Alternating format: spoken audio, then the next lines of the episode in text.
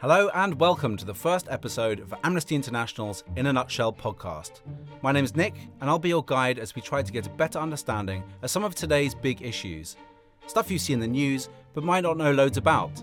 And we're all busy people, so we're going to try and do it in around half an hour. Our first subject is ISIS. For people, you know, in the West and looking at ISIS through the mainstream media, you're mainly going to see people with beards and guns uh, decapitating people or blowing things up. That's Kristyan Benedict. He's Amnesty UK's crisis campaigns manager. I guess he's right. ISIS certainly know how to make the front pages. Outrage in Jordan as one of its pilots is burnt to death by IS extremists. The Islamic State militant group has beheaded U.S. aid worker Peter Kassig. A video the Prime Minister Sunday has responded to the threat on the life of a British hostage by saying this country will never give in to terrorism nor pay We've all seen the headlines mass executions, videos of journalists beheaded, gay men thrown off buildings, women captured, raped, and sold as slaves. And just as terrifying is that people from all around the world, here in the UK and in France, Germany, Sweden, are flying out to join them. Last February, three teenage girls from Bethnal Green, a couple of miles from where I'm sitting now, packed their bags and hopped on a flight to join ISIS. I had a lot of questions, and as I'm not an expert on this topic, I spoke to some people who are.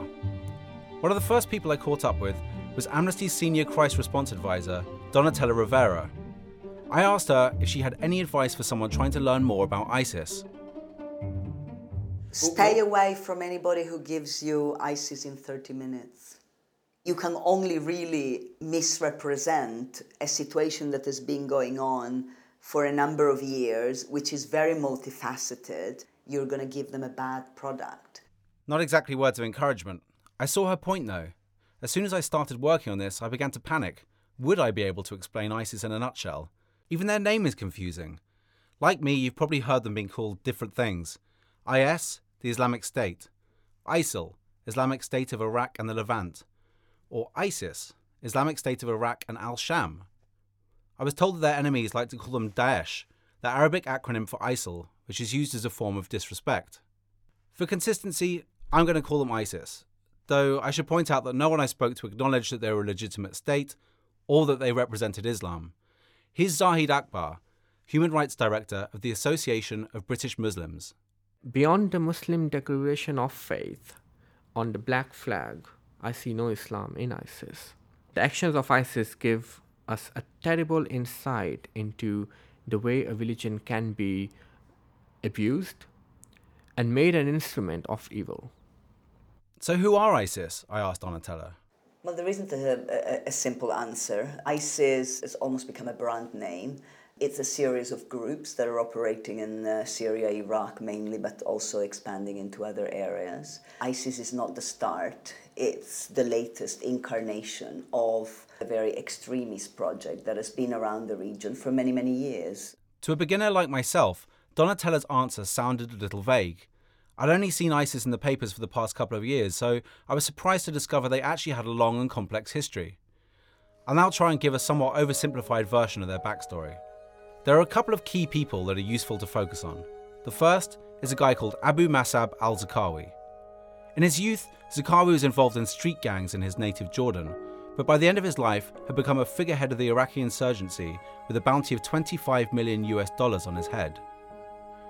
Zarqawi fronted various militant groups fighting the US occupation of Iraq, but it wasn't just the foreigners he wanted rid of, he was also a Sunni Muslim who felt that all Shia Muslims must be eradicated. In late 2004, his group pledged allegiance to Osama bin Laden and created the group Al Qaeda in Iraq, or AQI. Zarqawi was killed by an American airstrike in 2006, and AQI began to decline. By 2008, nearly 2,500 Iraqi insurgents had been killed and over 8,000 were in prison. One of those under lock and key was the second person you need to know about. His name is Abu Bakr al Baghdadi, and he was in a US detention facility called Camp Bucca in southern Iraq. Camp Bucca became a breeding ground for extremism.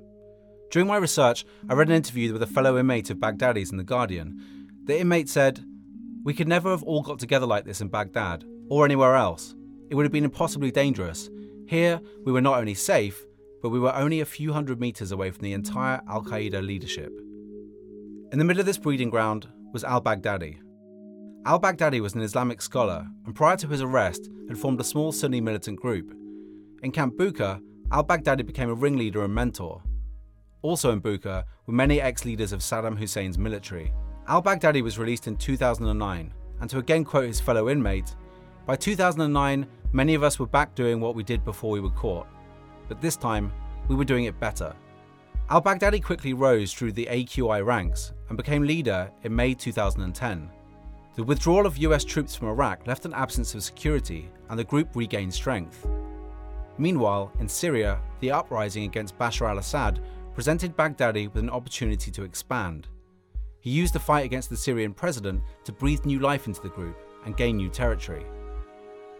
Al Baghdadi changed the group's name to ISIS, the Islamic State of Iraq and Al Sham, and after growing tensions, they split from Al Qaeda. ISIS continued to expand in both Syria and Iraq, and on June 29, 2014, ISIS declared the establishment of a caliphate an Islamic State with al Baghdadi as its self proclaimed leader. This so called Islamic State remains unrecognized by the international community. So, what exactly are they trying to achieve? I spoke to Farah Pandith, the first ever special representative to Muslim communities at the US Department of State and a senior fellow at Harvard University. Right. So ISIS is a ideologically focused non state organization. They are claiming to want to build a caliphate, meaning a pure uh, Islamic state that will propel a, a more pure form of the religion of Islam.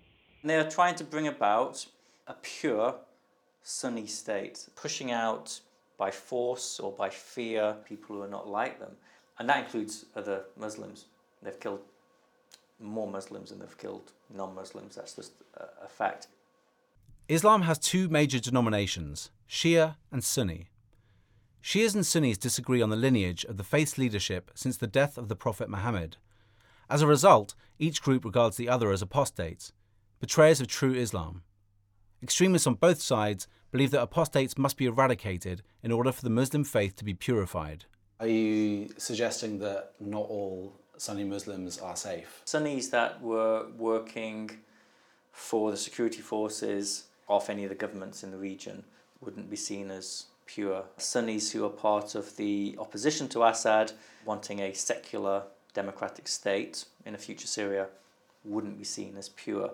They're a threat to anybody who doesn't subscribe to their beliefs. They're not looking to compromise. Whilst we don't like saying that the Islamic State is an actual state, they certainly do have a territory that they control, stretching from Aleppo in Syria to the outskirts of Baghdad. That's around 900 kilometers.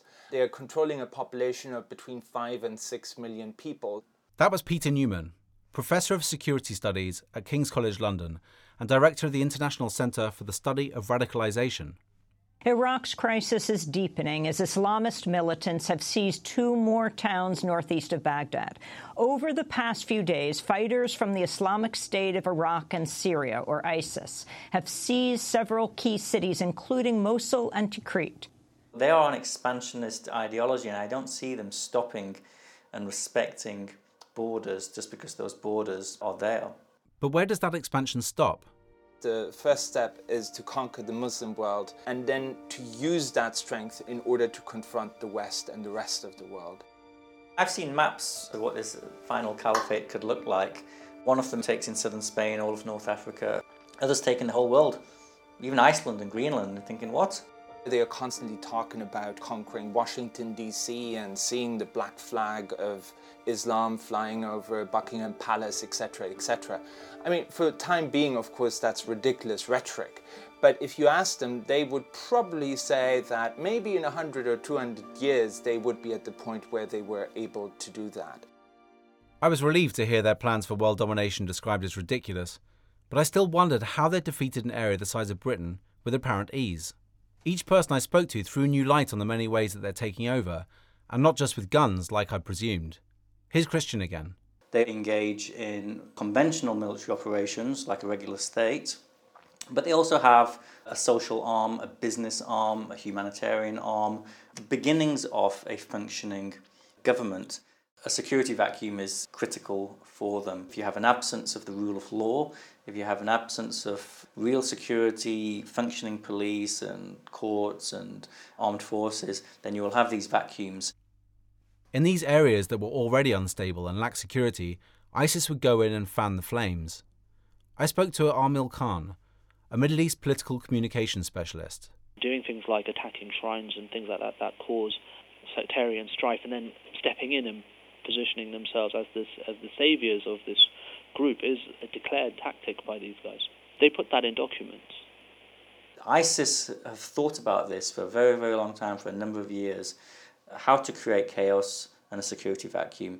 Then coming on board and saying, we can help you, we can provide security, we can give you water, we can give you free vaccinations, we can give you food. They're good at imposing a sense of order in conflict. And that is very attractive to people. In that scenario, and your life's on the line, your family's life's on the line, a lot of people will say, okay, well, the, the issues of freedom and, and how you see your worldview are secondary to me right now. If you can guarantee that the bombing will stop, that the mortars will stop, and that my kids won't get abducted on the way to school, then, then I will acquiesce in your control over my town. As Amil points out, people in these areas are not necessarily ideologically driven to join ISIS. They are just trying to survive. And beyond that, ISIS have found ways to get people personally invested. Here's Peter Neumann again. You have to imagine that these territories have not been properly governed for years.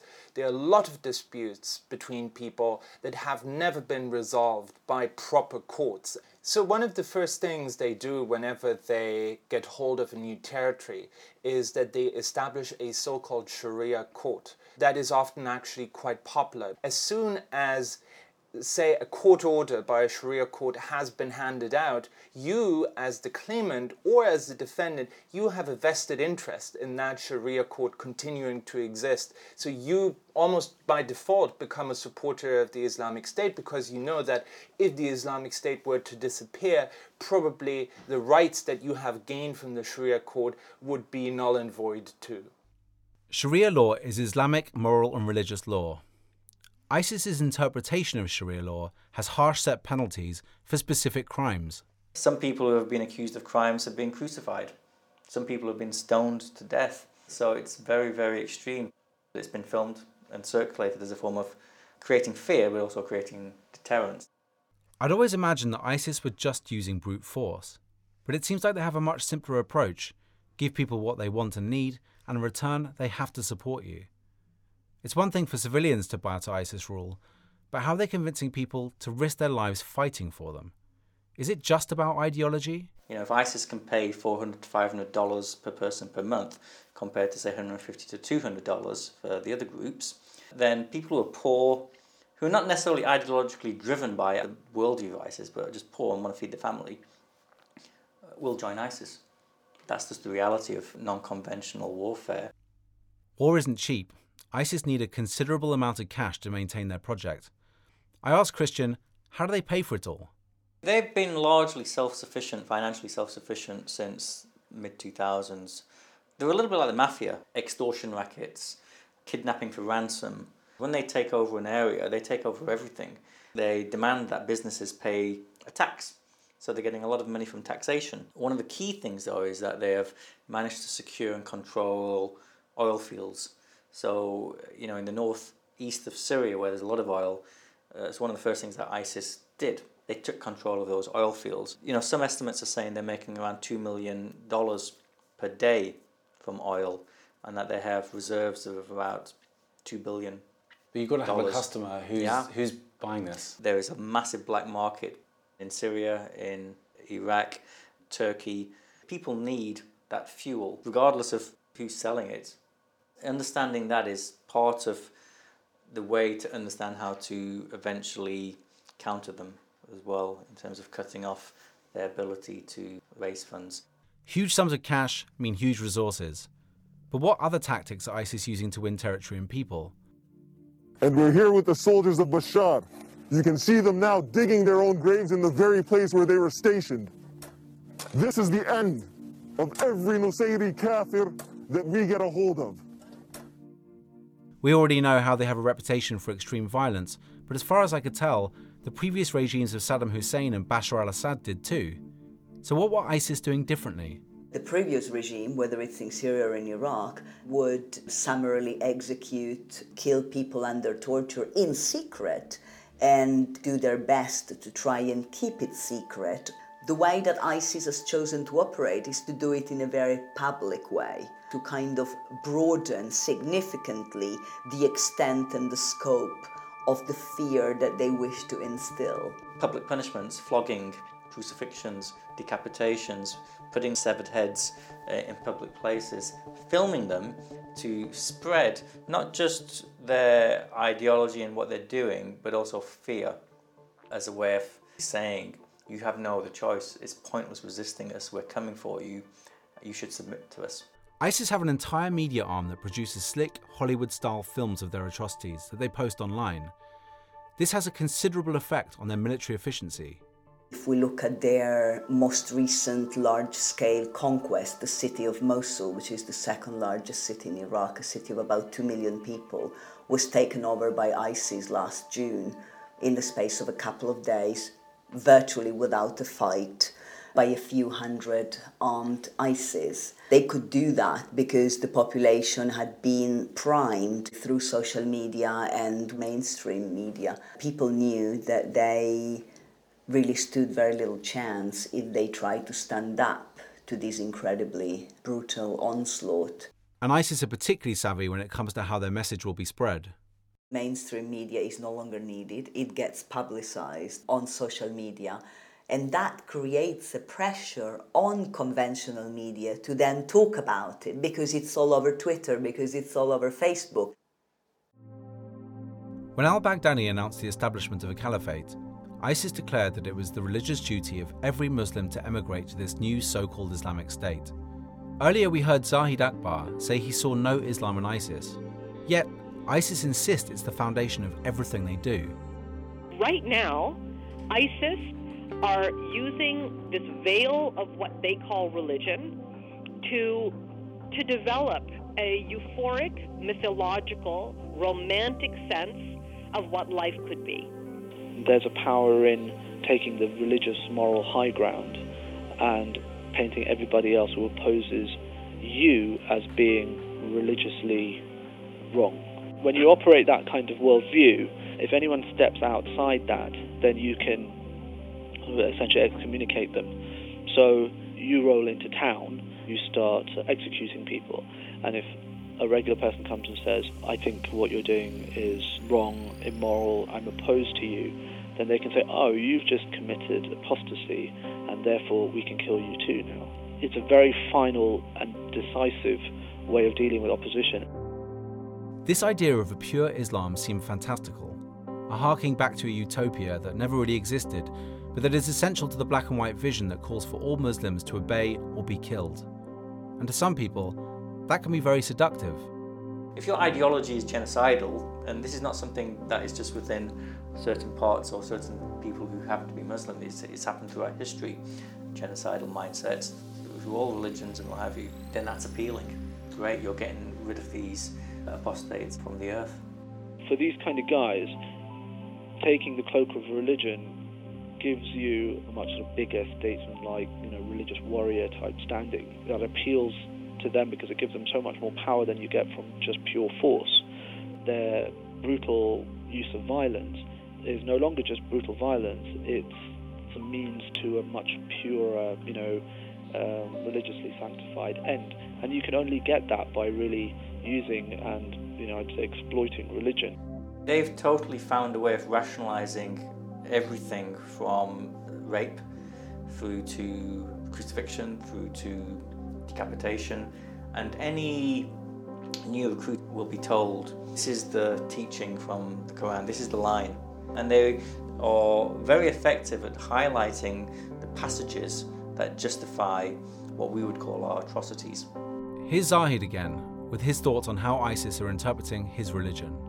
To me, ISIS is as Islamic as KKK would be Christian. Islam insists on importance of peace and fair trial. We have seen ISIS carrying out punishments without any trial at all. Forget about fair trial, no trial at all. In certain verses of Quran, terrorism is defined as waging war against God by dismantling the very fabric of existence. So, as long as their activities are concerned, I see no Islam. We saw the death a lot of times. We walked 13 hours. To reach where? To reach Syrian border. To avoid Sea Daesh and the radicals. They're just mercenaries. They are aimless. Just killing, just to enjoy killing. And here now, how long? Five, four days. And you're here under this bridge? Yes. Why? You couldn't find a I couldn't find any shelter. That was Donatella on the ground, speaking to a member of the Yazidi people. It was possible to go to Iraq and to Syria before. Now it is simply not possible to go because the risk of abduction became just too high. ISIS have branded the Yazidis devil worshippers and have singled them out for enslavement or death. One particular group of women who were members of the Yazidi minority who were abducted last summer. Many of them were forced into sexual enslavement, were tortured, were raped, were forced to marry, were forced to convert to Islam. A nine year old girl is reportedly pregnant after being gang raped in captivity by the militant group Islamic State in Iraq. The girl is one of over 200 Yazidi Christians released by ISIS last week. She's been flown to Germany for medical treatment. Aid workers say she is so young she could die if she delivers the baby. In December 2014, Amnesty released Donatella's findings in a report detailing ISIS crimes against humanity. They included torture, mass execution, and the kidnapping and rape of women and children. They ethnically cleansed the entire minority communities from the areas that they took over in a very, very short period of time. While this brutal treatment is reserved only for women in minorities, this hasn't stopped other Muslim women from being second class citizens. What's life for women like in ISIS territory? Women are no longer able to uh, go out alone. They need to be with a, with a male relative. The ability for women to access the workplace has been somewhat reduced. Women teachers should only teach girls and not boys, and, and so on and so forth. Otherwise, you know, we're talking about um, societies where life was already very conservative for the most part. ISIS documents make it clear that a woman's place is in the home, as a housekeeper and a mother. They also state that it's legitimate for a girl to be married to an ISIS fighter at the age of nine. The BBC and Washington Post have revealed the identity of the British man nicknamed Jihadi John, who's been featured in several Islamic State beheading videos. The revelation that Jihadi John had lived and been educated in London was a huge shock to many. It seems so unreal. Yet every day we hear how ISIS is seducing foreigners to join their fight. According to a US government estimate, ISIS has a fighting strength of around 30 to 35,000 people. Maybe around 40% are foreigners. Up to 4,000 are from Western European countries. So there's a very significant amount of foreign participation in ISIS. For some individuals, ISIS offer a chance to live a different life. It's seen as a revolutionary movement, so it's different from the world that they've been living in. So, for instance, maybe you know they can attract a lot of foot soldiers who have been quite socially excluded in their life growing up in the UK. ISIS are saying they can offer a more fulfilling life. Amil came back to the simplicity of their message and how that's key to mass appeal. Their broader ideology presents you with a way of looking at the problem, Yeah. um, an explanation for the problem, a proposed solution, and a final state. When people are unhappy with something, it's often the easier solution that makes the most, you know, ground. The quite clever part of the way they work is that that can work for somebody if they are uh, a farmer in Afghanistan, you know, a young you know, school leaver in Leeds, a disaffected ex-prisoner from London.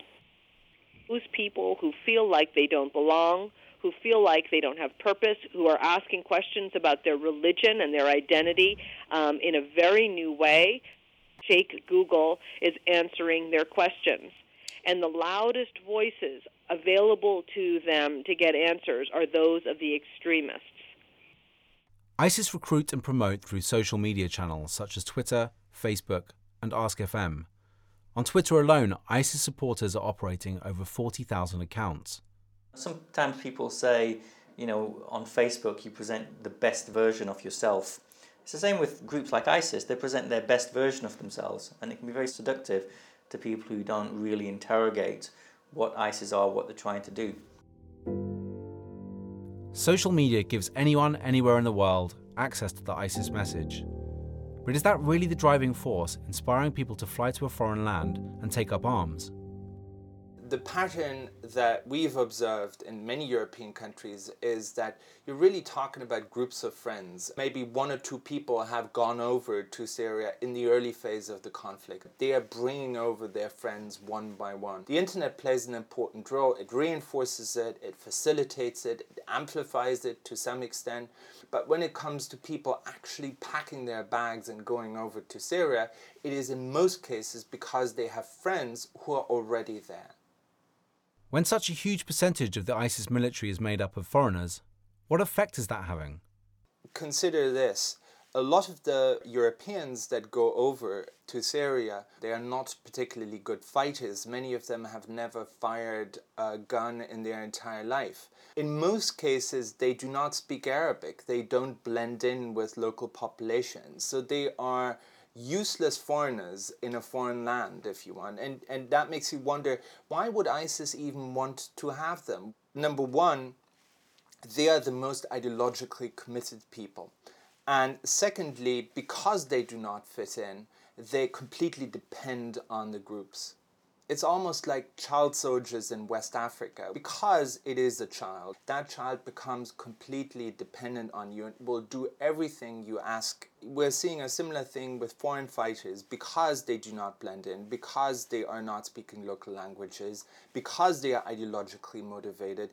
ISIS can use them for particularly extreme and excessively violent operations. And whenever you see videos of a beheading, of executions, of incidents of torture, gross human rights violations, or suicide bombings, it is almost always foreigners. And ISIS can use them for excessively violent operations that make the conflict worse, that make it more sectarian, that constitute gross human rights violations, and that is I would argue precisely the reason why ISIS wants them. So, what happens to people who get out there and discover the reality is very different to what they signed up for? What kind of issues are people confronted with when they're trying to leave? ISIS does not like defectors. They will rather execute you than having you leave. And for those who do escape, what kind of welcome should they get when they return home? One of the worst things that Western countries can do is to strip people of their citizenship. You give them no option but to stay with ISIS. Al Qaeda emerged out of foreign fighters that had fought in Afghanistan in the 1980s and weren't allowed to return to their home countries and instead decided to stay there, form international networks, and go from one conflict to the next. And if we don't want to repeat history, then we should learn that lesson and we should make it easy for people to come back and reintegrate into society. Peter told me that people returning tend to fall into three categories that he calls the three Ds dangerous, disturbed, and disillusioned. Some of the people who are disillusioned can be reintegrated and rehabilitated. And those are the people that need to be picked out because those are the people that, in theory at least, could become very powerful spokespeople against ISIS once they have returned. These cases need to be dealt with on a case by case basis. You have to assess in every individual case what danger do they pose to society and what is the most effective strategy of dealing with that particular individual. So, what's next for ISIS? Is their project sustainable? And do they have the means to progress? What you have to understand is that ISIS is a fighting organization. If you look at the leadership of ISIS, it is full of former officers in Saddam Hussein's army. These are people of war, not people of peace. None of them have any experience in running, for example, trash collection or services for people. And there are a lot of doubts as to whether ISIS will be able to sustain its territory if it continues to fail to deliver these services to people. It seems that any defeat of ISIS relies on a multi layered approach, and challenging their religious ideology is key. I asked Zahid what the world's Muslim community could do to counter a group that was openly distorting the Islamic faith. The interpretation of Islam cannot be left to the regressive ISIS and Boko Haram and Al Qaeda. Muslims who believe that their faith is compatible with progressive values of this century must express themselves and express themselves not as apologists but as proponents of new possibilities and opportunities. If moderate ones will not speak out as loudly as militants do, then the militants will end up speaking for us. The Pentagon says the U.S. military has conducted over 2,300 airstrikes against ISIL since August at a cost of $1.83 billion. Our objective is clear. We will degrade and ultimately destroy ISIL through a comprehensive and sustained counterterrorism strategy. But are airstrikes the only answer? How else should the world respond? As we go into this new phase of seeing them as a sort of semi state, I wouldn't take them for granted. We've got to understand how they work, what they're trying to do, how they make their money, what their capacity is, and be undermining all of those. In the short term, you need to fill those security vacuums, you need security on the ground. Frankly, that's going to take some form of international presence. The UN know that there's massive risks there, but that will give the space be able to push back ISIS. It needs to be done according to pure human rights based principles, rule of law, accountability. It's a tough call, but that's the theory. It might not work, but that's how it should work. Peter Neumann raised the importance of resistance from the people living inside ISIS territory. The airstrikes alone will never bring about a defeat of ISIS. What needs to happen in a second step is really for the people who are under ISIS's control to rise up against ISIS. If you send boots on the ground whilst people are still tacitly acquiescing in ISIS's rule, it will be perceived as an occupation. In both Syria and Iraq, people are still acquiescing with ISIS because the alternative to ISIS, from their point of view, is even worse. I think ISIS will probably be with us for another few years. The important point is for it to not be with us for another few decades. So there it is ISIS in a nutshell. If you've enjoyed this episode, please subscribe. Just go to our site amnesty.org.uk forward slash audio, or you'll find us on iTunes or your favourite podcast provider. And of course, for all things human rights, you can follow us at Amnesty UK. I want to finish up by saying a huge thanks to all our contributors, and thanks to you for listening.